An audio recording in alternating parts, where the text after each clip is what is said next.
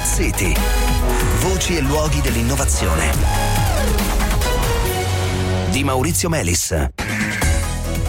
Buonasera e benvenuti a Smart City. Nonostante se ne faccia un gran parlare, la digitalizzazione non ha ancora fatto presa sul mondo delle opere pubbliche, così come anche in settori economici quali le opere edilizie, che non a caso costituiscono poi una quota rilevante delle opere pubbliche. A un livello superficiale, che comunque intendiamoci è molto meglio di niente, eh, del lavoro è stato fatto, sono stati digitalizzati molti dati della PA, sono stati resi raggiungibili online, oggi possiamo svolgere alcune procedure online, ma a un livello più più profondo eh, siamo di fronte a una digitalizzazione ancora incompleta e quindi anche incapace di esprimere tutto il suo potenziale. Per esempio, se dopo aver scansionato una mappa del catasto vi limitate a metterla in un archivio oppure anche in rete, avete senz'altro dematerializzato il documento, ma quel documento ha significato solo per un essere umano, per esempio per il geometra che a un certo punto ci mette gli occhi sopra e riconosce eh, edifici, linee di confine, numeri di mappale e così via. Se invece il documento è, diciamo così, digitale per davvero, tutte queste informazioni sono evidenti anche per il sistema informatico e potete immaginare di usarle in tanti tanti modi. Allora, un esempio di digitalizzazione avanzata è quanto stanno tentando di realizzare il Politecnico di Milano e Regione Lombardia che sono impegnati a elaborare la prima piattaforma digitale dei prezzi per le opere pubbliche. È un progetto che si concluderà l'anno prossimo ma che a breve sfocerà in una prima pubblicazione. Ne parliamo con Alberto Pavan che è professore di produzione edilizia del Politecnico di Milano. Ciao Alberto, bentornato a Smart City. Ciao, buonasera a te e a tutti i radioascoltatori. Allora Alberto, perché si può parlare diciamo di digitale per davvero in questo caso? Aiutaci a capire magari anche con un esempio.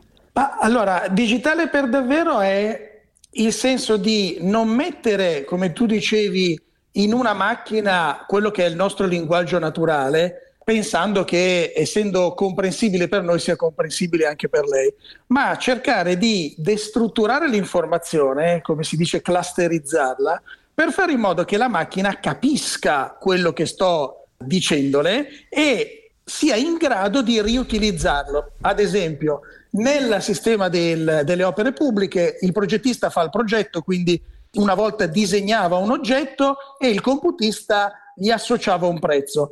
Questa associazione, anche se è in digitale ma è incomprensibile per la macchina, è soggetta a mille errori. Nel momento in cui quell'oggetto diventa invece un'informazione, quindi diventa già nel progetto una trave, una finestra, e dall'altra parte, e qui è il, il nuovo listino di Regione Lombardia, pronto speriamo uh, definitivamente mm. per il prossimo anno, in quel momento se io invece nel prezzario metto anche lì una finestra e spiego qual è il concetto economico, quindi è fatta da prodotti, da esseri umani che ci lavorano, che hanno un certo costo, useranno un certo tempo e useranno certe attrezzature.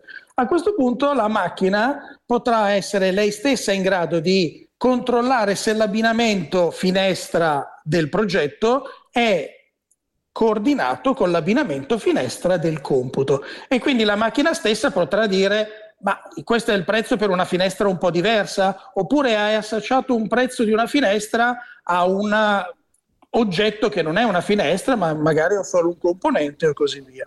Quindi ciò che è importante è non solo inserire dati nella macchina, certo. ma fare in modo che la macchina possa comprenderne, tra virgolette, il significato. E quindi nei progetti, secondo anche il prezzario di Regione Lombardia, potremmo avere un muro geometrico del progettista, Quindi, un muro cioè il progetto diciamo tecnico, no? quello tecnico, che ti fai fare quello... dal geometra o dall'architetto, sì.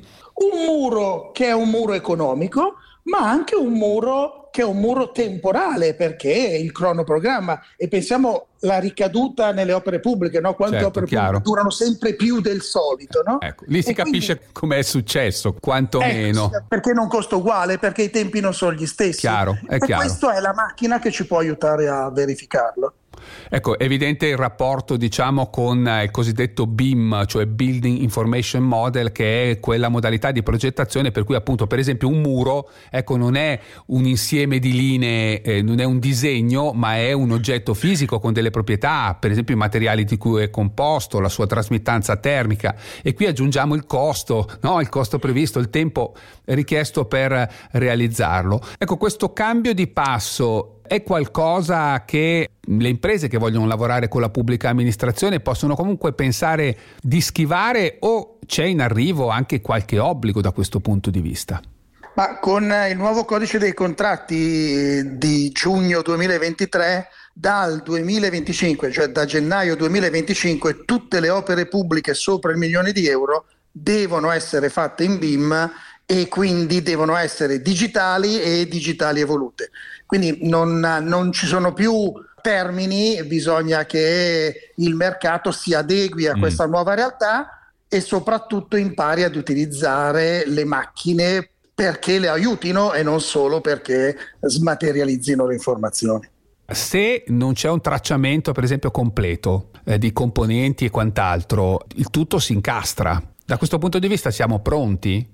Il mercato non è ancora prontissimo, ma è molto più avanti di quello che mm. si pensa. Bisogna avere il coraggio di fare il cosiddetto ultimo miglio. Mm. Il prezzario di regione è, ad esempio, un bel sforzo per fare quest'ultimo miglio e non trasferire sul computer e chiudere così la situazione. Grazie Alberto Pavan, allora buon lavoro, buona prosecuzione. Grazie mille. Ci fermiamo qui cari ascoltatori, ci diamo appuntamento a domani, buona serata.